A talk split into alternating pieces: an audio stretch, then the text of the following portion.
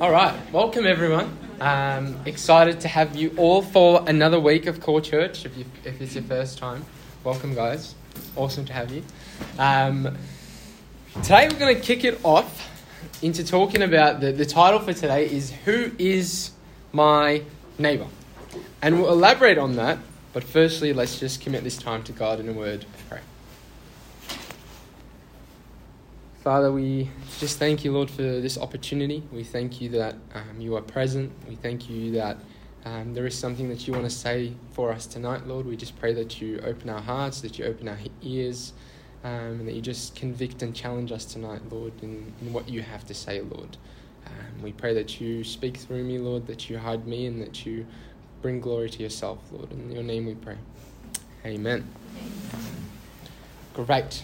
I thought since we are talking about who is your neighbour, I'd share with you a interesting story about my next door neighbours.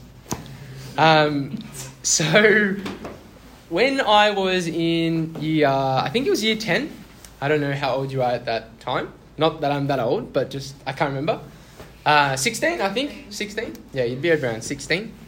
Um, I was coming back on the train, didn't have my license at that point, and I was coming back on the train, and um, some of you might know this story, but um, as I was sitting in the train, I was listening to some worship music, and um, I just finished reading my Bible and whatnot.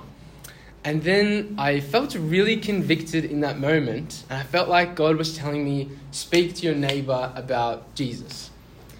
And at that point, I'm like, hmm, like really interesting. Like, I'm not sure why this is happening. All I really know about our next door neighbor is just hi and bye. His name was Cameron. Um, spoke to dad a little bit, and that was kind of about it. Um, so I had no real relationship with this guy. So I'm like, I was coming from the city, and to get to the city to our house, it's about an hour in the train.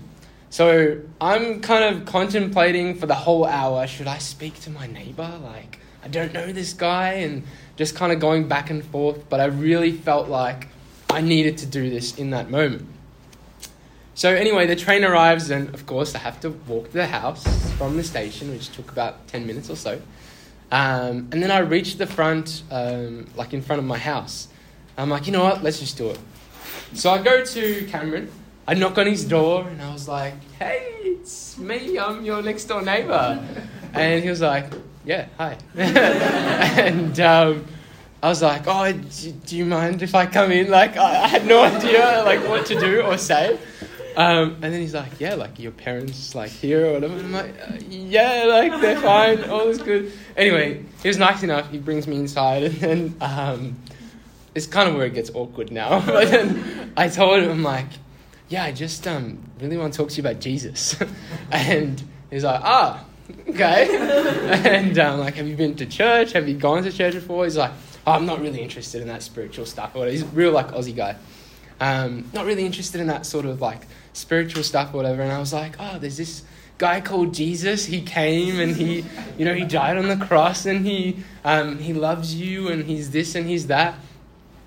And he's like, yeah, yeah, cool. Like, that's okay. I'm not, I'm not really interested. And at that point, I'm like a 16 year old sitting there. I'm like, I don't know what to do next. Like, what am I supposed to do in this moment or whatever? And I'm like, oh, that's, that's cool, man. Can I pray for you? And he's like, no. Nah. I'm like, okay, that's fine. I'll pray for you a different time.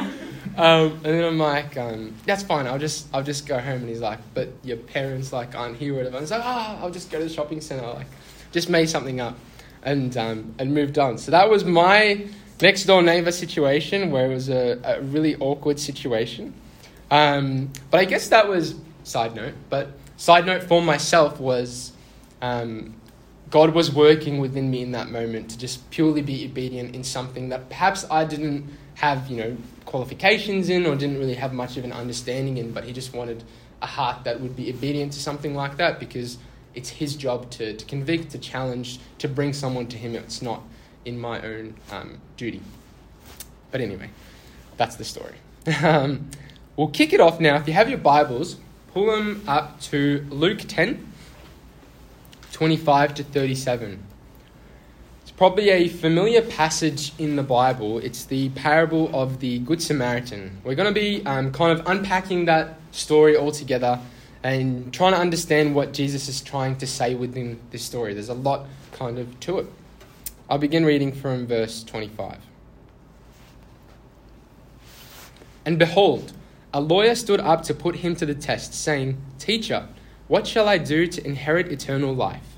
He said to him, What is written in the law? How do you read it? And he answered, You shall love the Lord your God with all your heart, and with all your soul, and with all your strength, and with all your mind, and your neighbor as yourself. And he said to him, You have answered correctly. Do this, and you will live. But he, desiring to justify himself, said to Jesus, And who is my neighbor? Jesus replied, A man was going down from Jerusalem to Jericho, and he fell among robbers, who stripped him and beat him and departed, leaving him half dead. Now, by chance, a priest was going down that road, and when he saw him, he passed by the other side. So, likewise, a Levite, when he came to the place and saw him, passed by the other side.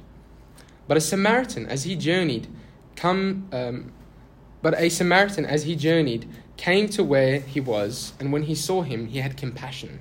He went to him and bound up his wounds, pouring on oil and wine. Then he set him on his own animal and brought him to an inn and took care of him. And the next day he took out two denarii and gave them to the innkeeper, saying, Take care of him, and whatever more you spend, I will repay you when I come back. Which of these three do you think proved to be a neighbor to the man who fell among the robbers? He said, The one who showed him mercy. And Jesus said to him, You go and do likewise. So we have here, um, to begin with, this lawyer, and he was coming to actually test Jesus. And he's not some sort of criminal lawyer, as we might think that what that means, but he's actually a lawyer of Scripture. He's a lawyer of um, understanding the Old Testament and studying the Old Testament. Testament.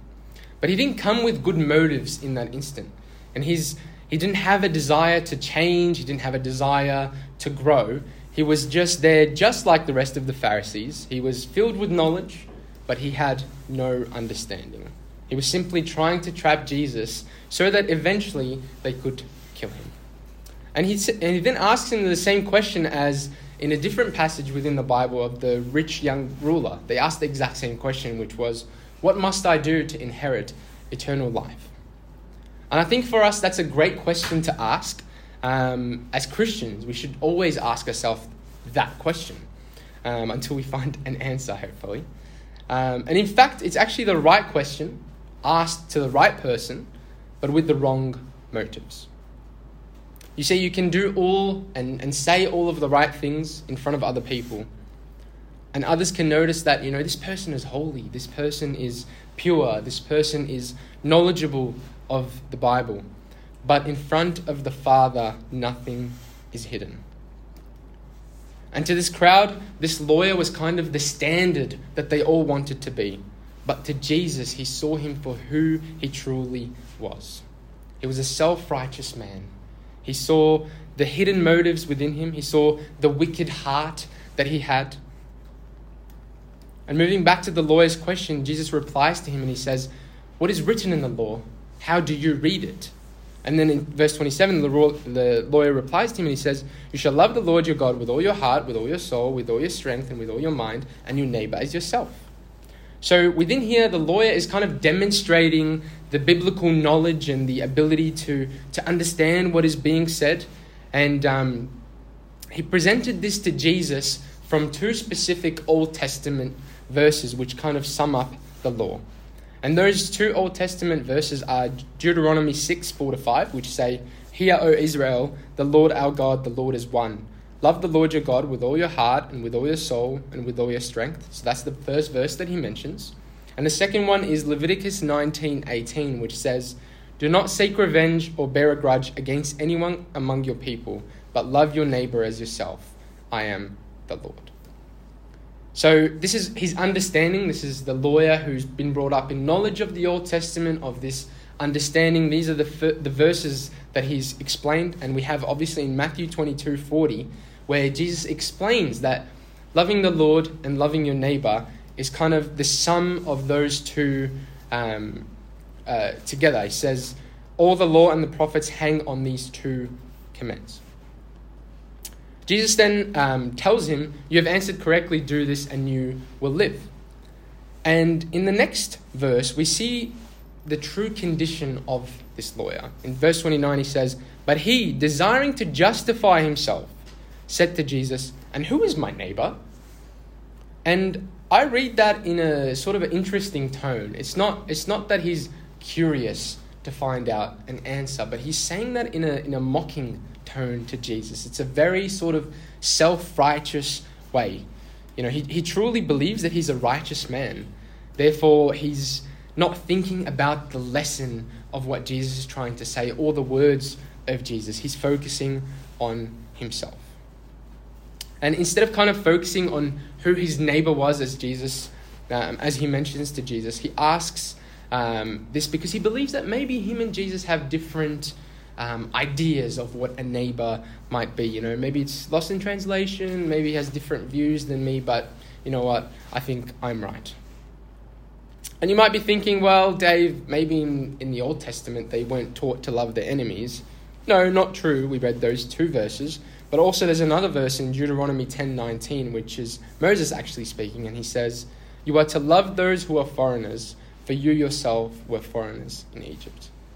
And it's further demonstrated in um, when Jesus was saying in Luke 6:27, "But I say to you, um, he who hears, love your enemy, do good to those who hate you. Jesus says this because the Pharisees and the teachers of the law actually don't love the foreigner in their midst. They only love themselves. They love those who are exclusively a part of their group. And if you weren't a teacher of the law, they, you kind of weren't significant enough. You couldn't be like in the crew of the Pharisees and the teachers of the law. But then you have something like in the um, Old Testament where it mentions, you know, if your ox falls in a ditch, um, show compassion on this animal. But they didn't even care for people or animals or anything. They just purely were self focused and wanted everything to be about them. They were so self righteous that they turned their hatred for other people that weren't teachers of the law um, into an apparent biblical command that went for them. When there was someone they didn't like, they instantly put them in that category of they're not my neighbor. Anyone that they didn't get along with, ah, you're not in that category. So I don't have to technically love you. And what we see here is that this lawyer wasn't actually saved. He thought he was a believer, but he was far from a believer. And, then, and, and this is yet another person that Jesus encounters who is trying to gain their salvation through their good works. And a really scary part about this story is that this man had no idea about his spiritual standing before Christ. He thought he knew, but he was so far off the mark. And you see, this story isn't just about someone who is blind in their standing before Christ. This is uh, applicable to those who might think a relationship with God is about a goosebump moment that you might have during worship. Or those who think that a relationship with Christ is earned through good works like this person. And you might be thinking, Dave, like, why are you focusing so much on the Pharisees and the teachers of the law? Because at times that can be us. At times, you know, we aren't Pharisees, but we act like Pharisees. And continuing the story, Jesus could have left the situation then and there. He could have just said, you know what, this guy is self righteous, he's so self focused, or whatever. I'm just not going to address this any further, and he can kind of move on. But he didn't. He chose to have compassion on this man, and that's when we get into the real heart of the story of the parable of the Good Samaritan. And it's obviously a lesson for us today, but it's also a direct answer and a direct wake up call for this lawyer. On a surface level, this story can seem like it's a story about kindness, but it's so far greater than just a simple story about kindness. Jesus here, um, in the next part that we'll see, is, is about to essentially evangelize to this person. And the thing about evangelism is you are letting the other person know how lost they are in their state before you present that they need to be saved. I can't be saved from something if I don't know what I need saving from. There is no salvation without the recognition of sin. And the recognition of sin is not even something that we can do on our own accord.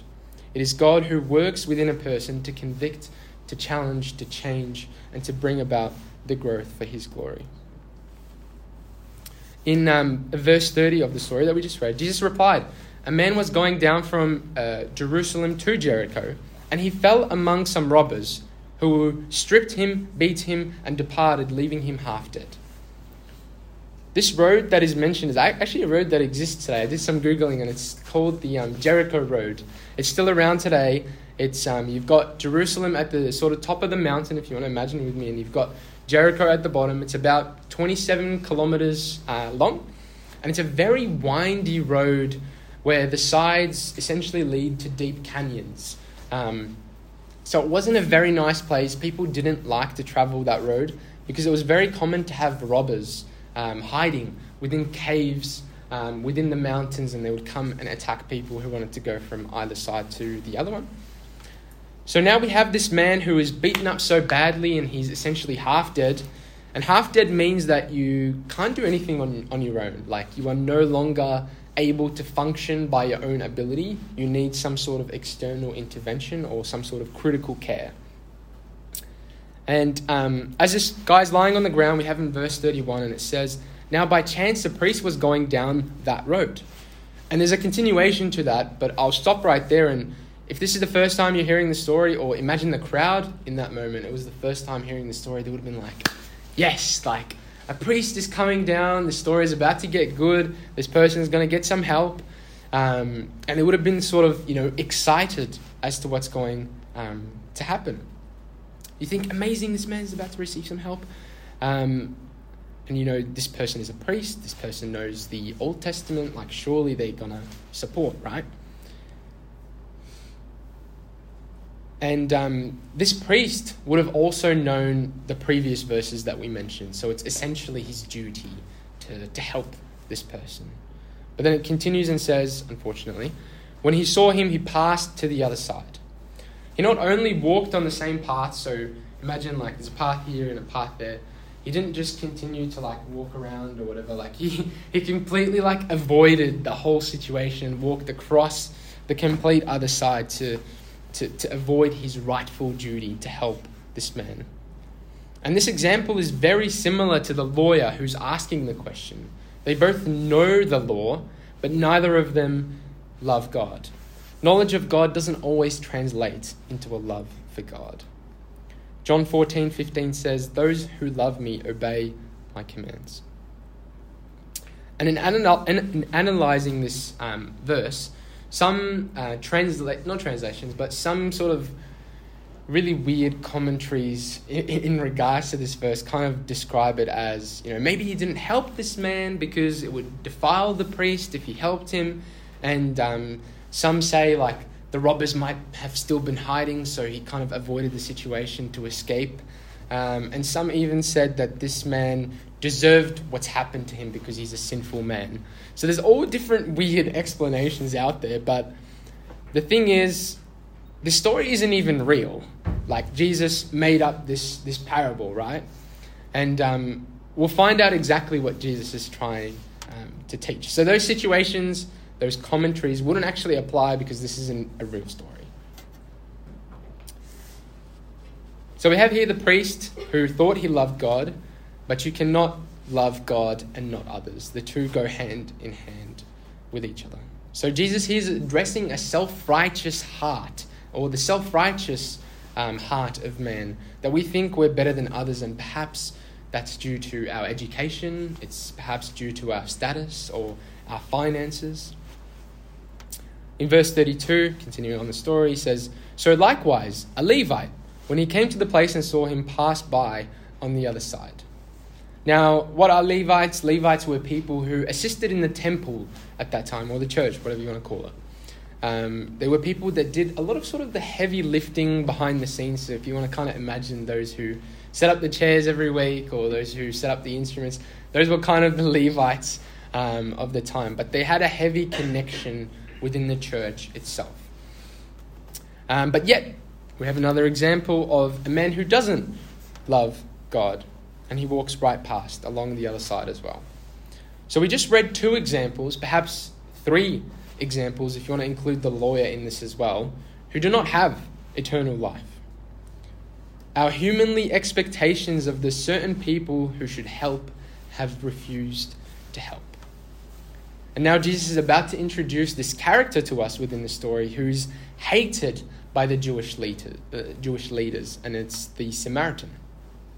And in verse 33, but a Samaritan, as he journeyed, came to where he was, and when he saw him, he had compassion. You see, Jesus specifically chose the characters within the story in order to make a very specific point to the Jews, but also to the readers today. Again, what is a Samaritan? Context is good. Um, a Samaritan was seen as a nobody. They were seen as evil, they were seen as people that were hated, and they were hated because they intermarried with different nations while they weren't, weren't supposed to, so the Jews saw themselves as, you know, we're a higher, higher being than them, let's push them sort of away. They stopped them from building um, Jewish temples at particular moments in history. Um, and even the word Samaritan was used as a, as a curse word or used as a swear word. And I'll show you this in John 8 48. The Jews answered him, Are you not right in saying that you are a Samaritan and have a demon? So it's used as a um, negative sort of connotation here. The point in this parable is not who is saved it's irrelevant because this isn't a real story. The point is that you have two Jewish people who are very much a part of a religious establishment or a church who have an expectation to help this person, to help this man, but they had no love. And the lawyer asks at the beginning, What shall I do to inherit eternal life? He was knowledgeable about what to do, but he didn't act out what he knew, or at least thought he knew. Because Jesus' qualification for eternal life is to love the Lord and to love others. And the lawyer failed at both. But then now we'll have a look at the Samaritan and what he did from verse 34. He went to him and bound up his wounds, pouring on oil and wine. Then he set him on his own animal and brought him to an inn and took care of him. And the next day he took out two denarii and gave them to the innkeeper, saying, Take care of him and whatever more you spend, I will repay you when I come back. Firstly, he sees him, he assesses his injury, he treats his injury with his own resources, he puts him on his animal, most likely a donkey at that um, moment in history. Then he takes them to this inn, an inn, you want to think of it as a motel or something like that in today's language. And then he stayed with him throughout the whole night. He didn't just kind of drop him off and moved on. No, he stayed with him the whole night. And the next day he takes out two denarii, which in that day and age is about a day's wages, and he gives it to the innkeeper. But kind of something that's really interesting about this two denarii is that two denarii back then would have kept this man for two months in the inn. It's equivalent to about two months' worth while staying in the inn. So it's a pretty significant amount of time. You might be thinking, why is this detail kind of so important? It's important because it shows the extent that this Samaritan went through. He went over and beyond. He did everything he possibly could in order to help this man. It's the ultimate attention he could have given. And then after that, he tells the innkeeper, Take care of him, and whatever more you spend, I will repay you when I come back. And when I first read this, my instant thinking was, Well, mate, that's not very smart. Like, you know, what if this guy kind of tries to scam you or tells you, you know, I did this for him, I did this, it's going to cost you that much more, and you know, he'll kind of scam him and make it outrageous um, to take advantage of him. And most people probably at this point would have kind of just left. Like, you know, here's the two denarii, do what you need with it, like, take care of this guy, peace out, I'm going. But the Samaritan didn't even consider the cost. He he had this pure form of love and this true definition of what it means to love your neighbor. In fact, they were actually enemies, not just neighbors. And after reading this story, I'm not going to tell you to put yourself in this Samaritan person's shoes because and, and sort of become like this Samaritan person. Because the point of this story is that no one can love like this. No one in, in, on earth can actually love the way this Samaritan did. And you might be thinking, well, I actually know someone who's kind of done something like this before, and great. But my question would be do they always do that? Because if someone does this once, it's not good enough. If someone does this 10 times, it's not good enough. If someone does this a 100 times, it's not good enough. And perhaps maybe you work as a doctor, or maybe you're a social worker, or maybe you're a healthcare worker, and feel that on a daily basis you're helping those within the community, you're helping those who are in need. But unless you do this all the time perfectly and love God all the time perfectly, you fall short of the standard. And maybe you're thinking, well, Dave, this lawyer was asking about having eternal life, and Jesus told him to love the Lord your God with all your mind, soul, strength, and love your neighbor as yourself all the time. Nobody can do that. Does that mean we're all going to hell? No. Um, we're all deserving of hell, but hopefully we won't all be there. That Good Samaritan loved that man as he would have loved himself. You see, this story as a whole would be a lot more realistic if it was somebody showing this kind of love, affection, care, and generosity to themselves. Because we do that every single day to ourselves, not to other people. You know, we think we deserve things that you know, we can, for example, happily spend hundreds, if not thousands of dollars on ourselves, and we will come up with the most kind of way to justify my purchase of something. Um, but when it comes to helping someone else, when it comes to perhaps putting your tithes in, uh, we say, "Oh, I'm not, I'm not really interested in that," or "I'm not really gonna, gonna do that." And don't mistake what I'm saying. I'm not saying it's wrong to buy nice things for yourself. Keep buying nice things for yourself. That's cool. But all I'm trying to help us understand is where is our priority? You know, when we're faced with a particular situation, are we likely to, to question things so much that, you know, the purpose and the meaning and the, that love and that generosity is kind of lost in, you know, self-focus and having the attention on me? Should I spend this? Should I, should I go say hi? Should I, you know, introduce this person? Should I, should I, should I? Right? Do we make it about ourselves or do we make it about the other person? And maybe you find someone really irritating and the presence of them just kind of gets on your nerve and you don't really enjoy spending time with this person. And perhaps they might not need your money, but they unknowingly need your prayer. Judging people is one of the easiest things to do. And I know this because I do this myself as well and there is an ongoing lesson that everyone is carrying baggage. There's this quote that says something like, We are sinners uh, judging other sinners for sinning differently. And this quote, I guess, in my opinion, comes from Matthew 7 3 to 5, which says, Why do you look at the speck of sawdust in your brother's eye and pay no attention to the plank in your own eye? But what we see in this story is limitless love to someone he didn't even know. Verse 36 of the story, Jesus saying, Which of these three do you think proved to be a neighbor to the man who fell among the robbers? Jesus here is explaining that this parable isn't about who is your neighbor, like that lawyer asked. This is about are you a neighbor? It's not about who qualifies to be loved, because we are all unqualified in that department but it's about am I a neighbor that loves in an unearthly, God given way? So for us, the story isn't just about loving those who love us in return. This story is about loving everyone we interact with, even if that person is our enemy. In verse 7, he said, The one who showed him mercy, so he's replying to him, the one who showed him mercy. And Jesus said to him, You go and do likewise.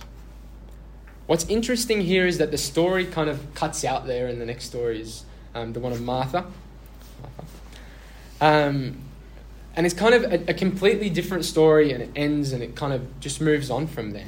And it's incredible because I feel like this story, like more, I want more. I want to see this like man's reaction, but I think there's an intention that this story ends there because there is no reaction. There is no real connection to what Jesus had to say. His response should have been, you know, I've never loved anyone like that. Like, God, you're amazing. You're so good. Just something along those lines, but there was just, it's full stop, next thing. Like, move on. There was no recognition of sin. And what we have to understand is that there is no good news if we won't accept the bad news about our human condition, in that we are all sinful, that we all fall short of the glory of God. And there's actually a very similar story to this one in Luke 18, where it's about a tax collector and Jesus. And I'll read um, a couple of different verses um, from there. So from verse 9, it says, He also told this parable to some who trusted in themselves that they were righteous and treated others with contempt. Two men went up into the temple to pray, one a Pharisee and the other a tax collector. The Pharisee, standing by himself, prayed thus God, I thank you that I am not like other men, extortioners, unjust, adulterers, or even like this tax collector.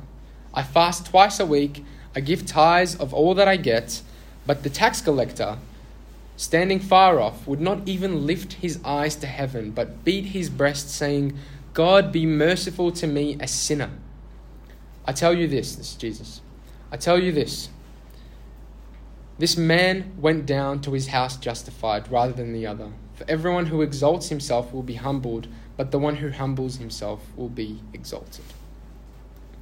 To me, this should be the, the Pharisee and, and the lawyer's reaction. They should have beat their breast and cried out, Have mercy on me, a sinner. We can't possibly love in the way that God loves, or that the way that Jesus requires us to love. That standard is too high. We need forgiveness, we need mercy, we need grace on a daily basis. Romans 3:23 to 26 says, "For all have sinned and fall short of the glory of God, and are justified by his grace as a gift through the redemption that is in Christ Jesus, whom God put forward as a propitiation by his blood, to be received by faith.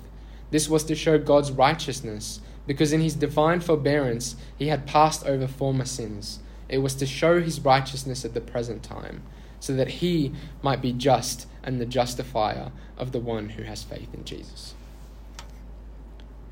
The point here is that aside from God, we can do absolutely nothing. We're definitely encouraged on attempting to love others in such a way, but we will still fall short of that standard. But it's God who can love perfectly. And in saying that, it's not that this story is disregarded. No, Jesus himself says, now go and do likewise. We're expected to do that. But before we knew Christ, we had no hope. But it is through Christ that we can be shaped that we can be guided into the direction of His love. It won't be perfect, but it will be worth it. And aside from that, it's actually a command for us to do this. The story isn't supposed to make us feel guilty um, about not caring for the needy, but it's supposed to make us feel guilty about not loving God and others perfectly. And then running to the one who can alone provide forgiveness and eternal life. So, just to finish up, my two questions for us tonight is uh, Who is your neighbor? And are you a neighbor? What does that look like for you? Let's pray.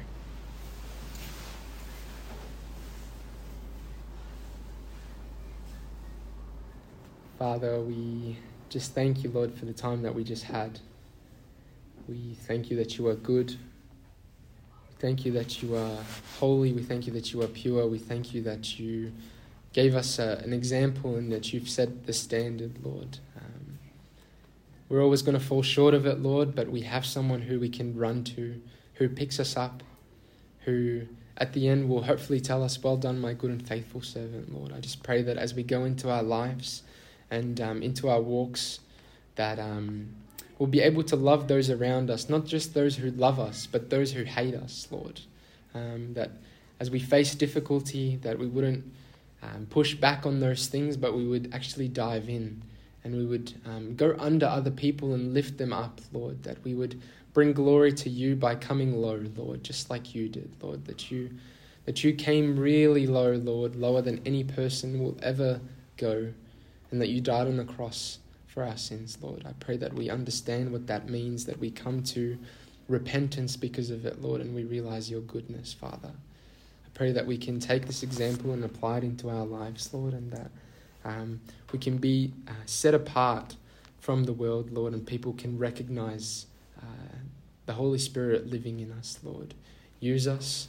Um, and I just pray, Lord, that perhaps a simple lesson can challenge us and, and convict us, Lord. I pray that you work in our hearts and that you work in our lives, Lord. We pray these things in your name. Amen.